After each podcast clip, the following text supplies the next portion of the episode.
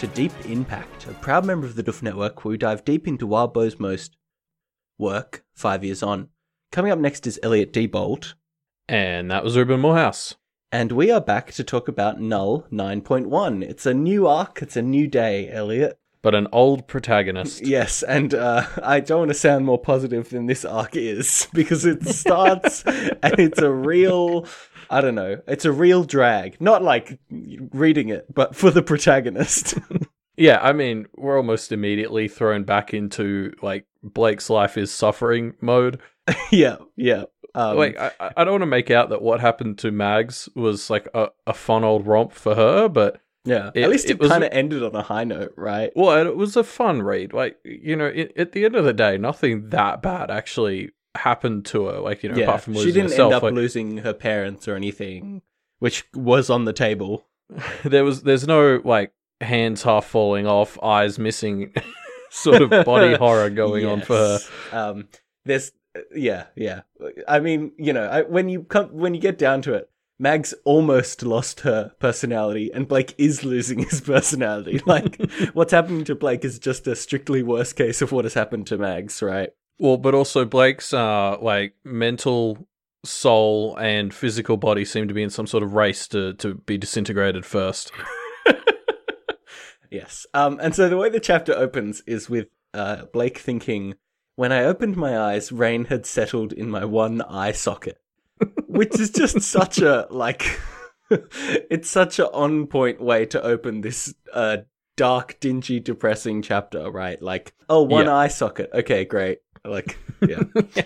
yeah, yeah, exactly. Like, my first response to reading that was, "That's new, right? He what? He he's lost an eye. Like, oh, oh god. yeah. Uh, and, yeah. Yeah, and so we the, the actually one of the fun things about this chapter is you, we kind of see our point of view picking themselves up and kind of realizing that they're in terrible shape but we don't you know we don't really know who it is um you kind of know who it is just based off of the writing style and kind of sliding back into the characterization before it's ever really explicitly confirmed Yeah, definitely. Like I think you know, even from very early on, there's this sense of. Uh, yeah, this is Blake. I'm like 99% sure. And then, yeah, eventually it's confirmed. But uh, there's just something about the way he's thinking about the environment and everything that just, you're just like, oh, yeah, this, this is good old Blake. Yeah, and the fact that he is so beaten up, right? Like, Yeah, well, only that's Blake very has Blake. ever been this beaten up.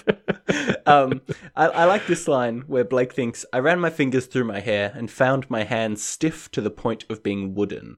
Um, and the whole chapter is full of beats like this, where Blake is talking about um, it- how how much of a struggle it is really for him to even just navigate through this environment. Like he has to pull his feet through this like heavy mud that that kind of is sucking him down, and he falls over into it at least once. Yeah, I, I mean, he he's sort of he's got all these injuries, but it's not affecting him like anywhere near as much as it should. You know, like it's um of course, which is classic Blake. yeah, but it's also this place. Like like when Oh, yeah. when I went through it the first time, and he was talking about how wooden he is. Like I was like, oh, that's all the wax that's in him. Like, Mm. and then uh, on a second read, like you know, I was like, I, no, I think like you know, the fact that he can't move himself probably is just it. it like I'm almost more willing to believe it's just this place uh, that it is like um you know any any remaining wax from uh, his mortal life. Yeah, I, I get what you mean. There's a bit later where he talks about being numb, and you do really get the sense that like whatever the situation he's in, he every every kind of sense and every emotion is just being dulled by the overall kind of like nothingness of this place. Hmm. Yeah, and so uh, something that I've never noticed about this place uh, that that I think we'll just call the drain um, is Mhm. I always it, it kind of has this vibe of being a bit of a like dingy dungeon cave, um, but Yeah. it's it's raining, so there it's like a cave in that you can't see stars or anything. There's just kind of feels like there's some claustrophobic thing keeping you in, but actually there's rain, so it, it's got this weird uh, combination of you're you're enclosed, but there's also enough of an open space above you for rain to be falling in and making you constantly wet and cold. Yeah. I, I mean, I almost picture it as a roof that you can't see, but you, you feel is there. Like you Mm. know when you're in a big cave, Yeah. and, and when the lights aren't around, you, you, there's like something in your animal brain that's like, oh, there's not much space, even though you can't see the limits of that space. And, and I think, like you know, for all we know, it the sky does go on infinitely above him, but there's sort of something that's giving you this impression that there isn't much space there. Yeah, like when it's dark and you think the wall's right next to you, and so you're acting like you're really kind of compressed in space, but you reach out and it's Yeah. just a bit further away than you thought. So you have more space than you thought, but you're still kind of boxed in mentally, right? Yeah, exactly. And I think this place is sort of hammering that impression in on Blake. Yes. Um, and so this drain, it's also a drain, right? So the fact that there's water raining down, it it might not actually be water. It might be who knows what. And do you mean PP? I are mean, I meant PP, Elliot. Yes. Okay. Yeah. I wanted To to, make use sure. the technical term. yeah, the medical definition. Um, yeah, okay. I, so I just want to rant for a bit about the structure of Mm. um this place, the the drain. Um, because one of my biggest pet peeves in urban fantasy or uh, any fantasy, but mostly urban ones, is when they have like afterlives, particularly heavens or hell, and it's just like an exaggerated version of a place that could exist on Earth. Mm. Like like TV shows and movies are the worst of this because you know like heaven will just be like white corridors and Mm. and hell will just be like a, a dark dungeon or something Yeah. or just like I don't know like look like the inside of a volcano and I get that TV and movies are kind of limited in what they can do there but just the, uh, like how everything is like oh and, and when you die your soul goes on to the next plane and, and what what does that look like well it's just your soul looks like your body still but now it's dressed in different clothes I guess You're wearing white suit instead. yeah, exactly. And it's just it's so boring, and I hate it. Um, and, and so it was interesting going into this because this is sort of our first look at the a, or a afterlife impact. I don't know if Mm. it quite if it's technically an afterlife. Depends on your definition, I guess. But um, Pact was sort of the first story ever where I was like, hey, you know, heaven can just be white corridors and hell can just be fires because everyone thinking of that might make it so Mm. but also I knew Wildbow is better than that. Um, so I was I was sort of quietly confident that even if that was the general sense, there'd be some cool twist to it, and that's essentially what we get here. Like th- this is essentially a cool spin on purgatory, Mm. Um, but it's not just like empty nothingness. It's like oppressive nothingness, uh, like psychologically as well as just sort of you know physically. Like, and, and Yeah. you know that's so packed. Like on every level, this place is just hollowing you out. I guess. Yeah. Completely grinding you down. Um, Yeah. And let's talk about this a bit more when we meet uh, Green Eyes, because I think she's a prime example. And she's the example used to show us just how terrifying this place is, right? Yeah, but like you know, as we're coming into an arc that I assume most of it will, at least, like may- maybe even not just this arc, will be set in this place. Um, and, and the arc is called Null. I mean, that really sort of summarizes what this place Yes. is is doing to Blake. It's making him like numb and and you know like null and void. That you know, um, but also, I mean, one part of me as well couldn't help but think, you know, so this place is like a it's like a sewer system, right? Because conceptually, it's where the discarded bits of the world end up. Mm. So conceptually, it makes sense that it's a sewer. But like, what do it looked like two thousand years ago? You know, like like I wonder if this place, well, presumably this place updates over time. Um, so I like I'm, I'm I don't know. Maybe that's a good discussion question. I don't know. Just like what what would this place have looked like two thousand years ago? Mm. Yeah, fair enough. Uh, well, let's we'll save it for next uh, next uh, chapter. We'll kick off another discussion question talking about what the sewers look like. Um, so so yeah, Blake is in these these sewers, these drains, and he's kind of trying to get his bearing, but it's all just muck. Um, and he falls into the muck, and then there's bugs everywhere on in his clothes, on his arms. I wrote in his arms by mistake here, but that doesn't feel too far off, honestly. yeah, Um, given what we learned about his left hand, so, Yeah, um, true. it's quite likely. Yeah. Uh, yeah. Sorry, I, I was. Uh, I'm probably still on the point I was just making before, but like, do you think the bugs are like a part of the setting, like just something that the Mm. spirits conjure up to make it worse, or do you think some set of bugs really fucked up and and now they're ended up here and they're just sort of surviving? I I can imagine the factory that Ur was in, like maybe had some termites or something, and he ate their connections, and they slipped through and ended up here too. um, but I like the idea of the bugs because it does give you this kind of it, it starts planting this feeling of Blake is being eroded, right? Like there's Mm. bugs. You can imagine bugs kind of getting in his body and kind of eating him from the inside out, which is gross. And it's also what this place is doing to him. Yeah, I think Green Eyes uses the term compost uh, Yeah. later in the chapter, and I mean that's definitely what this. I mean, it, it also took me immediately back to uh, Craig Doubt's house oh yeah, Um, yeah, where we had something similar happen. Um, but yeah, we also see like we get an update on Blake's tattoos, and um, I'm not a trained medical professional, but my diagnosis would be it's not good. yeah. They look pretty bad.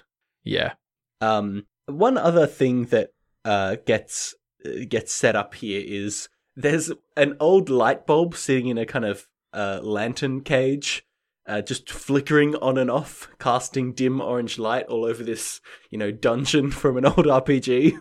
Um, yeah, I mean, the light flickering on and off is used to great effect throughout this chapter because, uh, I mean, Blake's not seeing so good right now. Like, Mm. so he's down one eye, and his working eye is uh, got like half erred from the sound of it. Yeah, Um, so like it's not working very well. So he's really dependent on this light to make out just about anything mm.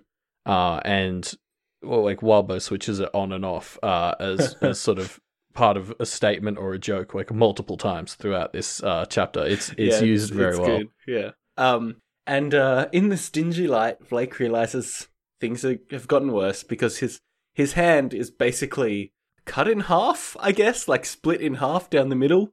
Yep. Um, and and like this is where we really start to get the idea that of how numbed it is because Yeah. it doesn't even really Yeah. hurt. Like Blake Blake's like playing with it for a bit uh, as the lights flickering on and off.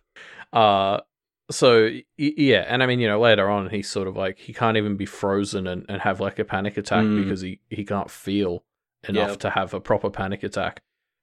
yeah, it's it it it's uh dank in Yeah. the sense that it's very like dingy.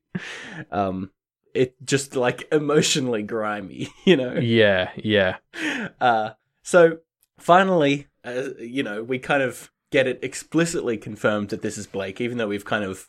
It feels like it's like okay, yeah, well, it's Blake, but we we already pretty much knew that for sure. Um, at, and Blake remembers what happened at the factory. Uh, his connections got cut off, which we saw, and these kind of cracks, like the ones that we saw with Mags, opened up. And as Blake was trying to escape from Ur, he fell through the cracks and woke up here. Yeah. So the good news is we don't have to worry about uh, you know, n- not being able to get Blake back because this is this is Blake classic. Hmm.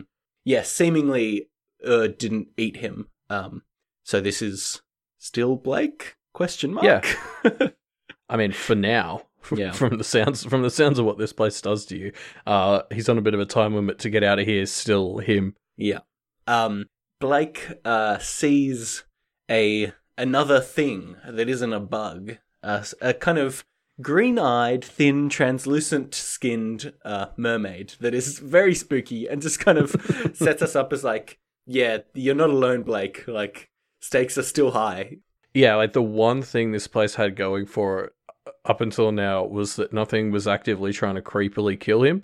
Uh, Yeah. it turns I mean, out that's sort of still the case, but this this sort of takes that away as a given.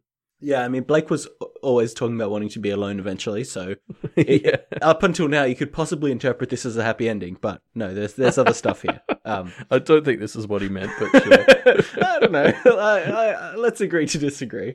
Uh, anyway, so so Blake kind of continues around, and and the lights are going on and off here. Um, and he basically it, it eventually has to start navigating completely blind. So he's feeling his way around with this kind of plank with a nail on it, and eventually finds the end of the path where a bridge has collapsed, and he basically is stranded. Um, Mm. and looking down into the water down below, he can see these pale green eyes of this creature looking back up at him, um, just waiting. and so, of course, he he doesn't have any anything else to do but kind of call it up and and face it head on. Yeah, I mean, this is is so great because it's really just a moment where he's just like, well, shit, I may as well try talking to it. Like, what else am I going to do? Yeah. And of course, because this is the world of Pact, it, it's sort of like that's actually a good thing. Where he's like, "Oh, I'll just be confident and theatrical," and you know, I, I mean, I guess there's spirits down here. I, I, can't imagine they're like the cool kind of spirits stand up here. yeah. Um, but yeah, like I just love that he's still thinking in that way. Because uh, I just, I just love the world of Pact so much that that's the way it encourages you to think. Yeah. Um. But he kind of is proven right, right? Like he uh uh he he woos this creature, right? I mean, yeah, I, I guess so. Yeah, so this leads to a very interesting conversation. Uh, and there are a lot of bits that we can pull out, but we'll uh, we'll kind of restrain ourselves from not just repeating this entire conversation. Um, yeah, because this wanna... is this is like almost all of the rest of the chapter now is is him and Green Eyes, uh, kind of getting to know each other, and yep. There's so much you want to pull out here. Yes, definitely. Uh, I'm going to pull out a start a bit from near the start where Green Eyes says, "I don't know what you're like," she said. A pause. But I was human. Do you have a name? Not anymore. Only other person to talk to me couldn't speak anymore. When I think of who I am, my old name gets mixed up with underwater sounds in my head, I guess. Um, all of that is horrifying. There's no good bit in there, uh, but like it, we get maybe four or five beats throughout that one kind of sentence at the end of how how much this place dehumanizes you. Um, she she was a human, but not anymore. She's lost her name, which is obviously, I mean, we we've been basically thinking about how important names are to identity for the past what eight or nine chapters. yeah, at least. Um, and and I I love my one other favorite part of mine here is Green Eye says only other person to talk to me couldn't speak anymore. So like.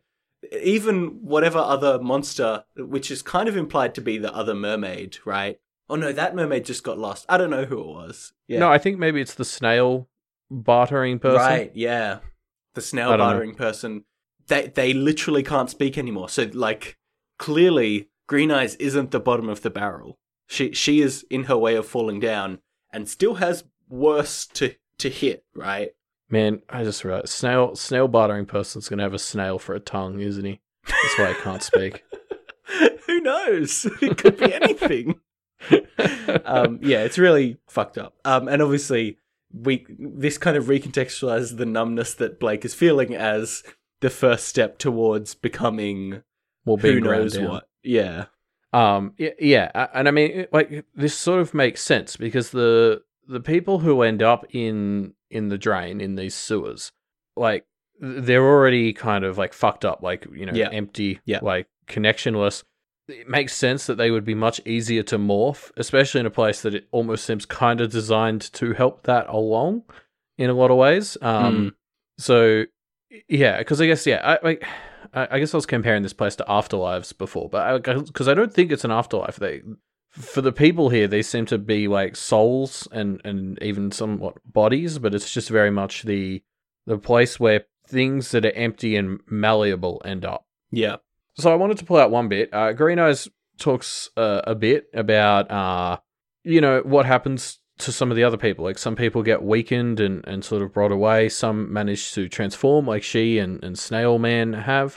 And uh, others actually get more powerful for it. And, and these ones are usually, you know, pe- other people seem to come down and pick them out and, and take them away. Mm. Which, like, I'm assuming th- those are the, way the midges and, and some of the other boogeymen that yeah. we uh that we've met throughout the story. Yeah, that seems to be the case. I mean, Blake seems to think that Green Eyes is talking about practitioners kind of summoning things from here.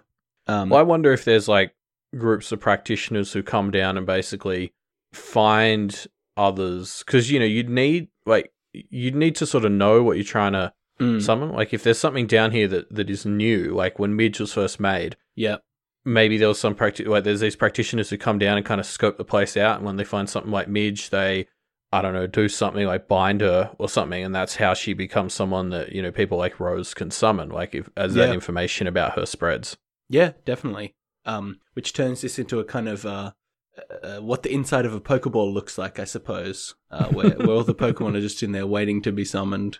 Oh, it's like, uh, I mean, how many sci fi like TV show episodes have you watched where there's like a bunch of prisoners and somebody comes in and selects the prisoners and it's not a good thing. You never Yeah, you never sure. want you, you never want the scary people to come down and pick you to be one of the people to leave the prison. That's Yeah. worse. Yeah, it is a tried and true sci-fi trope, isn't it?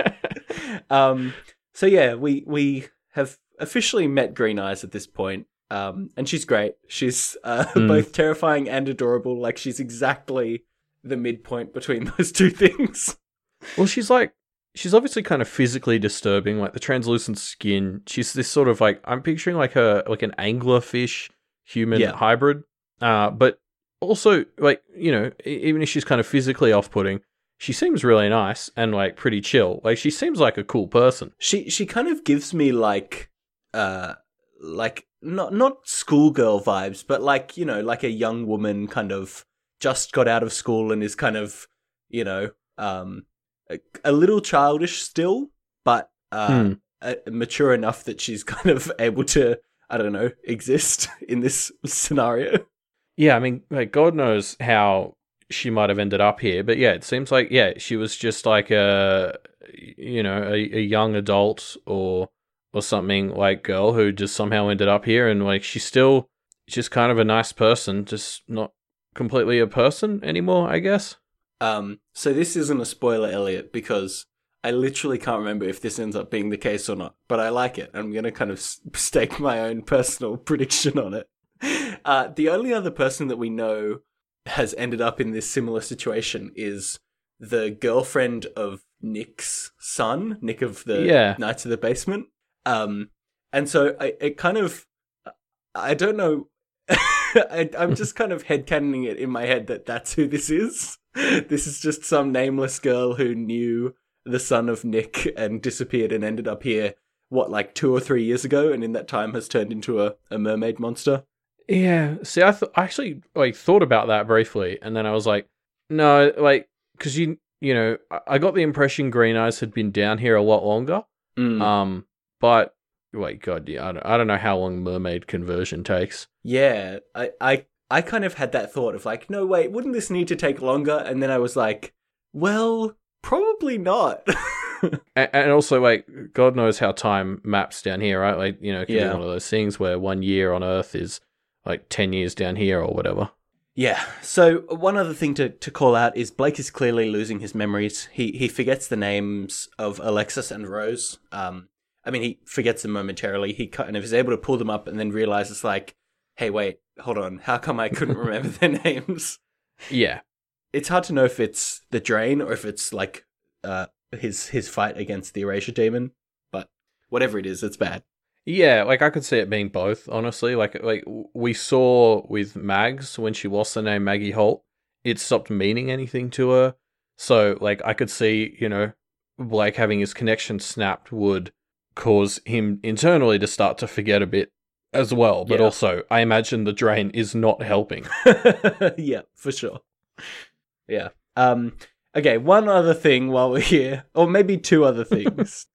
one more is uh we we were kind of touching on I think it was last uh episode thinking about how others don't have to just be evil like uh and and maybe I've bought into Johannes's propaganda a bit that that others just need to hunt because you know Evan obviously isn't evil. Um and I think Green Eyes is another great example of the the grey morality of others. She's kind of monstrous, but obviously chill, you know. You know, I like I don't know that much about Green Eyes. I'm kind of assuming she's gonna still be in the story. Uh How do you know that? because she's our logo. Um but pending pending some other revelations, I'm not even gonna call her grey morality. She just seems like good morality. I'm giving her the, the thumbs up seal of approval for now. All right. because I think the only the only arguable thing she does is like the fact that she wants to eat Blake uh, after he dies. But I'm gonna give her a pass on that because a she actually wanted to save him and he said no because of like you know very understandable personal reasons. Yep. And like B she asked permission and C considering this is a place where like you you sort of literally become what you eat. Uh, being able to eat fresh human is just a really sensible decision, and Yeah, totally. yeah, so so I I am fully supportive of uh Green Eye's consensual I don't even want to call it cannibalism because like she's she's not even that human anymore. But you know, I'm completely okay with everything she's done so far in this chapter. All right, green eyes, a big thumbs up. I mean, and Um, also just the the way the way she asked to eat Blake, and then he was like, "Yeah, sure, why not?" And then she Why was not? like, Yeah. "Cool." Yeah. like Um, it was so funny. yeah, it's good. Uh, and and Blake imagines it that it's spelled K E W L, which is very, which is a great little bit of characterization for Green Eyes. Yeah, well, because it made it made me jump back up. Like at first, I read it as like, "Oh, cool," and then he said that, and I went back up, and you sort of read it as "cool." like, yeah. Um, so uh, Green Eyes has basically given Blake all of the advice that she can think of about leaving the drain and the fact that it is impossible slash never going to happen. Um, and they kind of part ways. Uh, with Green Eyes get, wanting to give Blake a little kiss on the cheek, and she does, and it's sweet but also strange. I mean, it's it's a really big warning sign about how numb Blake is Yeah, becoming, totally. and it's something like he's conscious of. He's like, "This is upsetting me, but nowhere near as much as it should be." Uh, to the point where he like lets it happen, which Yeah. you know, a couple of hours ago in in Blake time, he would never have said yes to something like this. Like regardless of what just in Green Eyes love. looked like. Maybe he's just in love. All right. Yeah, are we still shipping Blake with everything that moves? Um, yeah, the Green Eyes Blake ship is full steam ahead. Um, I mean, uh, people have people have suggested worse throughout the time we've been doing this podcast. Mhm. Um, but yeah, I mean, also, so just just to be clear, so we're skipping the whole description of how Green Eyes became a mermaid. Yeah, All right, all right. Um, let's let's touch on it. Like, I feel it's worth just like we've got to at least give it the time to to just exclaim what the actual fuck. Yes, uh, because Green Eyes became a mermaid in some kind of the shape of water come to life uh, situation, more or less, where she fell into the water and couldn't get out and was rescued by a mermaid, another mermaid, uh, who breathed for her, breathed oxygen into her lungs, and kind of taught her to hold her breath over time, long enough that she could breathe underwater. And then they made love, and his scaly, rough skin ripped off all her skin, and now she's a mermaid. Also, she ate how fish. a mermaid gets born. yeah, she ate, of course. Yeah, sorry. Yeah, I mean, like Dracula's such an amateur in retrospect, right? Like vampire converting is actually pretty chill. Well, you don't have all your skin sexed off. Uh, yeah. No, you're right. It is a total what the fuck, and it, it, it is like it really does kind of. Sh- I mean, again, the the theme of these drains is you're literally going to be, I don't know, like grinded into submission, right? Um, Yeah, it's a very it's a very literal and dark interpretation of that. Uh, Yeah. That, as Blake points out, it seems almost specifically designed to uh, be his worst nightmare. Yes, definitely. Um, yes, it, it is. Uh, speaking of Blake's worst nightmare, um, he, he continues on. He leaves Green Eyes behind, and he hears voices coming from like still puddles nearby, or maybe in his head. It's kind of uncertain. Um, but he recognizes these voices, and he looks, and he can see in these puddles Rose, Alexis, and the Cabal. Uh, and and Rose is talking about a ritual that she didn't do, although she can't remember why. But she does remember that she has done the awakening ritual before, fucked it up on purpose, and this time is going to do it right. Okay, so before we get to that, um, so so I guess he's kind of in the mirror a bit or something. Like, yeah, that that's where my head went. Um, and and I think it's Alexis who talks about, or they're talking about how they're they're kind of at the house now. They're at the the Thorburn house. Yeah, well, Uh, the first words he hears are like "we're in," which um, you know, so they got through whatever the Behaims did, I guess. Yeah. Uh, but yeah, because you know, Rose, Rose, when she was in the mirrors, was sort of most strongly connected to the house, Yeah, and like, so you know, we don't know exactly what is going on with Blake, but maybe like with the connection being maybe somewhat still around or something, and yeah, you know, with Rose being in the house, he can tap into it a little bit or something. I don't know. Like, I, I there's maybe something here, but like, definitely, I like the whole point of this segment. I, I think is uh, Blake. You know, had he wanted to get out, like because he's just you know he's the warrior, he's the fighter, but now it's like now he really needs to get out because you know he's he's got a bit of a mission now. He needs to get out of here so he can go up to Rose and be like, "What the fuck?" Yeah. Yeah. Um now I'm pretty sure that Rose wasn't in this place when she was in the mirror dimension. Uh, so they haven't it, it hasn't got uh Uh, Like, Well, you don't know. She's she's full of shit. Clearly, like yeah, she clearly is full of shit. So maybe maybe you're right. Um, Uh, Anyway. no, no, I, I, I'm inclined to believe that she was just sort of in more of a void type thing. Like I, Yeah. I was very much picturing her when the mirror's boundaries ended. It was just blackness. Yeah. Uh, and that that's sort of what I'm still working on. But yeah, like thi- this is this to me is just maybe some like the connection they had was so strong or was being powered by some other source that like to some extent it's managed to survive um, Mm. whatever Ur did. Um, but is reversed because Blake's so weak or, or something. yeah. Um, I don't know. Yeah. Um. So yeah, Rose is uh, an evil mastermind. Maybe who knows? She never awakened, so she could lie this entire time. So she could have been lying about literally anything. Yeah, I mean, didn't we talk about that like sometime in Arc Seven? Like, I Uh, think I think so. We talked about it at some point.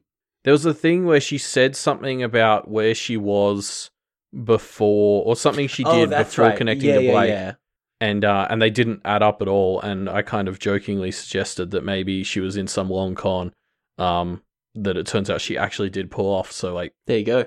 Because it's a good lie. I think this is what I said: is lying about not being able to lie is a very good lie if you can keep pulling it off. yeah. So yeah, I, I mean, I think it's interesting because now Rose is in a situation where sh- she may genuinely not fully remember why she did this, uh, Yes. because it was it was no doubt a very Blake centric uh, idea. Yeah, she explicitly can't remember why, right? She says she can't remember why she lied about it or why she Well, yeah, but- didn't do it. But she could be lying. Like that's the thing. Now. Like, I, yeah, I needed to I needed to do this legit awakening ritual so I can actually so somewhat can believe everything she says. Yeah.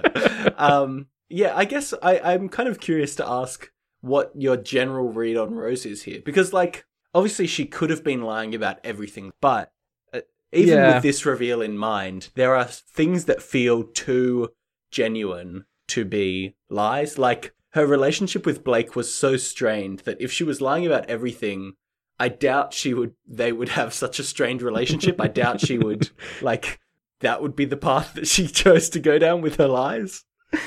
Yeah, yeah, you're right. Um, I, I don't know. Yeah, I, I agree. I, I'm inclined to believe that this isn't one of those situations where she was an evil mastermind the whole time. I, I think, like, you know, uh, I, I, I sort of speculated for a long time that there was some reason she was keeping something from Blake, Mm. and I think it's more still just something like that. Like, there was some reason. Maybe she knew the awakening ritual wasn't going to work while she was in the mirrors, and she just decided it would be better if Blake trusted her, which is, you know. Like a that does shitty- sound like a Rose move, doesn't it? Yeah, and it's like a shitty thing to do, but it's not like evil mastermind actually the villain of the story evil. It's just kind of like, God, like, you know, you asshole. Um, So yeah, and especially we saw into her head in 7.x and um, you know, she still seemed very genuinely confused. Like there was never this moment of like, oh, You've well, done the it. plan. Your plan has worked. like even her note wasn't good enough for that. So so yeah, like I'm I'm I'm inclined to believe that this was just kind of a, a stupid thing Rose did that I kind of get why she did it. yeah, I, I guess it is worth, you know, keeping in mind that in Rose's note, she didn't necessarily expect Blake to lose to the Erasure Demon. Um, that was a possibility. I think uh, like unless I'm misremembering and, and and not understanding a lot, I don't get the impression she actually wanted him to die. Yeah. Um I do think this was probably uh like just some a, a bit of a tactical decision um in case things didn't work out with Blake, but I don't necessarily believe that she was actively planning against him uh that much. Yeah. Yeah. Okay. Um, and with that, we have reached the end of Null 9.1. Uh, it's, uh, Mhm. we're back with Blake, confirmed, and who knows what is going to happen next. Yeah, I mean, I assume he's going to get out of here at some point, but you know, um, I assumed we were only going to Toronto for an arc, so I don't know how long we're going to be here. Uh, but I mean, it's going to be a heck of a journey, I imagine, and I don't, I don't know if Blake's going to come out completely himself. Still, like I think, you know, I talked about how when he first died, I didn't think that Wildbow was the sort of person to, or the the sort of writer to have that mean nothing Mm. and I think Blake will get out of here, uh, but obviously it'll cost him something, and I'm very interested to see what that is. All right. Well, I guess we'll have to see next time. Uh, but before we leave, um, we it's time to take a look back at some answers that were left to our discussion question. Now, if you remember, our discussion question was who should be the Lord of Jacob's Bell? And we got a bunch of different answers. Um, I think Yeah. the award for most cohesive answer, most yeah, most most cohesive answer, most uh Comprehensive? comprehensive as well. Yeah. Um, not most cohesive. You're right. They're all cohesive. Nobody lost the plot in their answer. The most comprehensive answer here was uh, Giles Zal, who basically started out by defining a set of criteria that they thought made for a good lord. Um, things like quality of life, how much they actually improved the lives of their subjects, uh, stability or longevity, as in can they rule for a you know a fair chunk of time and not have the, the lordship be too chaotic? Uh, power, Yeah, and I mean, like, you know, uh, Mm. sorry, I was just going to say, uh, well, i- including power, like, you know, of those first three categories, you know, we can look at someone like Conquest and say, well, he's two for three. Yeah, yeah, and and the last one is the one that Conquest doesn't do too well on, which was political skill. Um, can they kind of peace, keep the peace? Can they se- solve conflicts? And Jarl Zal actually uh, used Conquest as a kind of example here, being neutral on the first one. They didn't really improve the lives of their subjects, but they didn't do anything terrible. Uh, Conquest obviously does very well on stability and on power, and did Yep. badly on political skill, or maybe neutral on political skill. I, I don't know. I'd, I'd give him a badly, Yeah, to be totally. honest. Uh, so so Giles went through everybody and kind of landed on Sandra slash the Duchamps as the as the winner based on these metrics because w- one kind of big point that really turned it for the Duchamps is uh, they are a lineage, right? Um, hmm Whereas when you compare it to Johannes, he's obviously powerful, but if something would happen to him, there's there's no kind of support structure there to k- keep it from turning into some you know Game of Thrones style battle for the throne, which I really liked as a reason. Yeah, for sure. I mean, and then obviously political skill they've got in the bag. Oh yeah, Um, that's and they're pretty powerful as well, and also they would probably improve the lives of you know of of of the the practitioners and hopefully the ordinary folk at least a little bit. Yeah, I mean that's that's probably their weakest uh category, that last one, but um not so much that like yeah, you wouldn't discount them more than just about everyone else who's a serious contender. Yeah. And I mean that that's the thing with this whole war for Jacob's Bell. I can't help but think that um as well as our current contenders, some other people are going to come out of the woodwork who nobody knows about yet. Yeah. Um, and that'll be, you know, ju- it, it might just be just as soon as everyone's like maybe getting it sorted and realizing who's going to win, there's going to be some fucking late contender comes in and just like fucks everything up. Well, uh, one of the things that came up in a bunch of answers is everybody basically thought that there were no good choices here. um, so Hybum 7 uh, talked about how basically all the contenders should be ruled out, um, but kind of touched on the possibility that if it wasn't Duncan, a Behaim might be a pretty good leader, especially kind of operating under the assumption that Amon did some stuff to kind of help Laird set up to s- help the next generation be freer and kind of slowly generationally break the wheel um uh to to kind of you know keep the keep the keep keep Yeah. the peace without being uh be- beholden to you know outdated power structures I mean, uh, the my my favorite part of um of this answer was uh when so so Hybum seven uh, eventually settles on Mags. I mean, you know, it was back when we were still calling her ex Maggie. yeah Um, but settles on Mags like as somebody who actually seems to care about Muggles, and also like she, she kind of gets the politics points because everyone in the area like you know kind of got on with her. Like she acted as a sort of middleman, and so while that's not really a ruler, she was Mm. kind of a keeper of the peace, or she's set herself up to be a little bit of a keeper of the peace. yes a way. i think if we jump back to Giles Al's scale though mags fails on the power uh uh axis right um potentially mags I, yeah i mean i kind of get that vibe but um Give If- her that, give her that uh, Thorburn library. That'll, that'll sort that, that out. That would sort it out but also like being good at politics and being kind of helping quality of life and stuff like that without the power basically is being an ambassador for whoever the lord is right like i i, Yeah. I kind of get the sense that she's really slotted into the best position for her here which isn't lord because she's just not powerful enough to to defend against actual challenges but it is kind of being in the system and helping to improve from from inside No, you're right. She's definitely like at least at the moment much more of an advisor type role. Yeah. Um, she's the person who you know sits beside, well, not Johannes, uh, and and says, "No, that's dumb." Yeah, yeah, yeah, definitely. Um, uh, Cal Subalu V2 uh, called out Molly's ghost as a potential Lord of Jacob's Bell, which they, they made some good points uh, in a theoretical perspective. Um, but uh, th- I think there are some practical problems with this one that need to kind of be ironed out before it will work. Um, No, I don't see it. no, yeah, no. Uh, one is that the the fact that they don't seem to be able to talk or communicate or really have much agency. Um, but who knows? Uh, another answer we got was Napalm Eagle, who basically put down a pretty convincing case for why there actually isn't ever going to be a lord, and something else is going to happen. Like Ava's going to just kind of go off and and kill all the major players, and then it'll just be a kind of ghost town, literally. Um, Yeah, well, again, coming back to Mags being in town, uh, you know, she still prophesies to have her um, blood, fire, and darkness, which that's true. I don't. Do you, do you reckon Arc Eight counts as one of those? I'm- Yeah. I'm, not so sure it does. I- well, um, there was some darkness, but there wasn't much fire and blood. And I think also Podrick kind of called out that he didn't think it would count. That was in his letter, so that was before things got real bad for her, but I don't know. I, I think it's undecided whether that counts. One thing that definitely doesn't count though is Toronto, because she wasn't there. Yes, uh, that seemed much more likely to count. Well, and I Yeah. guess that's the other thing. Was that prophecy? I, I I don't think the prophecy was aimed at Maggie Holt. I think it was aimed at her, but I don't know Yes, how I it agree. works exactly.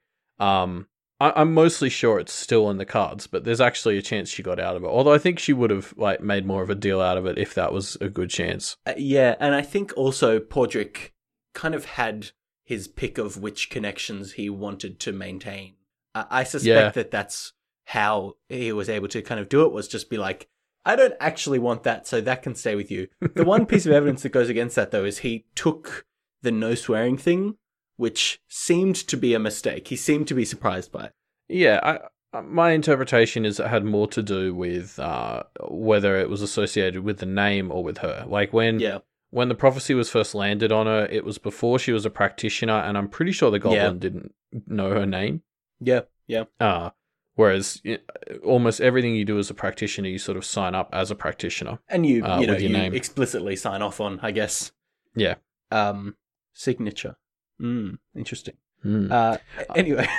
yeah, so I guess the last one we should touch on was uh, we got one from Stuck in Reddit Factory, hmm uh, who you know, basically listed off everyone and why they're a bad choice. Yeah. Um, but sort of eventually decided that the Duchamps and the Behaim combo uh, is like the least bad option, essentially. Yeah. I wonder if that combo is still going to exist without Laird. I mean, I guess it was based around a marriage which was about to happen. So, Oh, but it definitely seems like Laird and Sandra were the orchestrators of Yeah. the whole thing. Yeah. Uh, and I mean, like, I- I get the impression Sandra's still kind of banking on it because it sounds like, you know, what she was telling uh, Mags was that it was kind of, they had come to this agreement that Laird would kind Yeah. of get it, but she wanted it. Now with Laird out of the picture, she sees herself as second in line. And I guess she's just got to hope the Behaims are, still on that train too. I'm sure Duncan isn't enough of a shithead to mess with that, of course. no, he- it, uh, I would not trust Duncan with any kind of nuanced political dealings, so I expect some bad stuff's going to happen there. I guess we'll see. Yeah. Uh, speaking of we'll see, that's the end of our uh, of our uh, here episode. Um, thanks for joining us. If you want to discuss some of these discussion answers that we got, or just discuss this chapter in general, the best place to do that is in the discussion thread, which will be linked Hmm. in the down the bottom of the episode there. Yeah, um, but if you want to discuss other things, uh, you should head to doofmedia.com where you can find all the other great podcasts on the Doof Network, Mm. and those will give you plenty of other things to discuss. Give me an example of a maybe a new podcast which has just joined the network, Elliot. One that I haven't Well. heard before. Funny you should ask, Ruben. I Uh, didn't really ask, but okay. funny you should ask, Ruben. Um, Media MD has just joined Doof. Whoa, what's Uh, that? So that's our that's our other podcast, which uh, I think we've plugged on here occasionally. Yeah. Um, but in particular, the the first episode that is part of Doof is uh, our annual checkup. Mm-hmm. So we're going through a whole bunch of things we've watched over the last three years. So when I said that there'd be lots of different things for you to discuss, I really meant it because Yep. if you check out this annual checkup, there'll be lots of different things to talk about. Yes, we talk about a whole bunch of different things. Um, so if you like us talking about Pact, why not check out us talking about some other stuff? uh, uh, go to doofmedia.com to find that. Um, you can also find us on our Twitter, which is at MediaMD Podcast, and that is finally going to make a bit more sense to people who are only on the Doof Network and don't listen to our other show. Uh, that's where you can find. Yeah. Uh, that's where you can interact with us outside of the discussion thread, and you can also find Elliot's live reads, where he live reads the chapters. Yes, uh, and of course, you know, with, with Media MD joining Doof, um, it's obviously it makes a huge difference to how well we can do, you know, this show and Mm. Media MD. Yeah. uh, and a huge part of that is Doof's patrons who, you know, keep the whole network afloat. Yes. Uh, so if you head to patreon.com slash doofmedia, uh, you can help be a part of that. Yeah, it's especially important nowadays because uh, as a condition of joining the network, the, the two hosts of Media MD demanded quite a large portion of the Patreon money. So us over here at Deep, Deep in Pact Industries, we really need some support from the patrons to, to help balance it all out. So head on over to patreon.com slash doofmedia and you can help us fight the tide of these Media MD tyrants. Yeah, what a bunch of assholes. I know, right? Um, speaking of not being assholes, uh, Wildbow's Patreon, patreon.com slash Wildbow. um, you know, Wildbow's a really cool dude. He writes really cool stories, Yeah. even though they're a little bit scary, like Ugh. this chapter. Keep you up at Um, night. Yeah, so, you know, if you want more existential dread, head to patreon.com slash Wildbow and uh, throw him some money so he'll keep making it. Yeah. Uh yeah, maybe a Green Eyes spin-off series is in the works. Who knows? um that's all we have for you today. But uh come back on Monday the 29th and hear us talk about uh, Deep in Pact Null 9.2. See you then.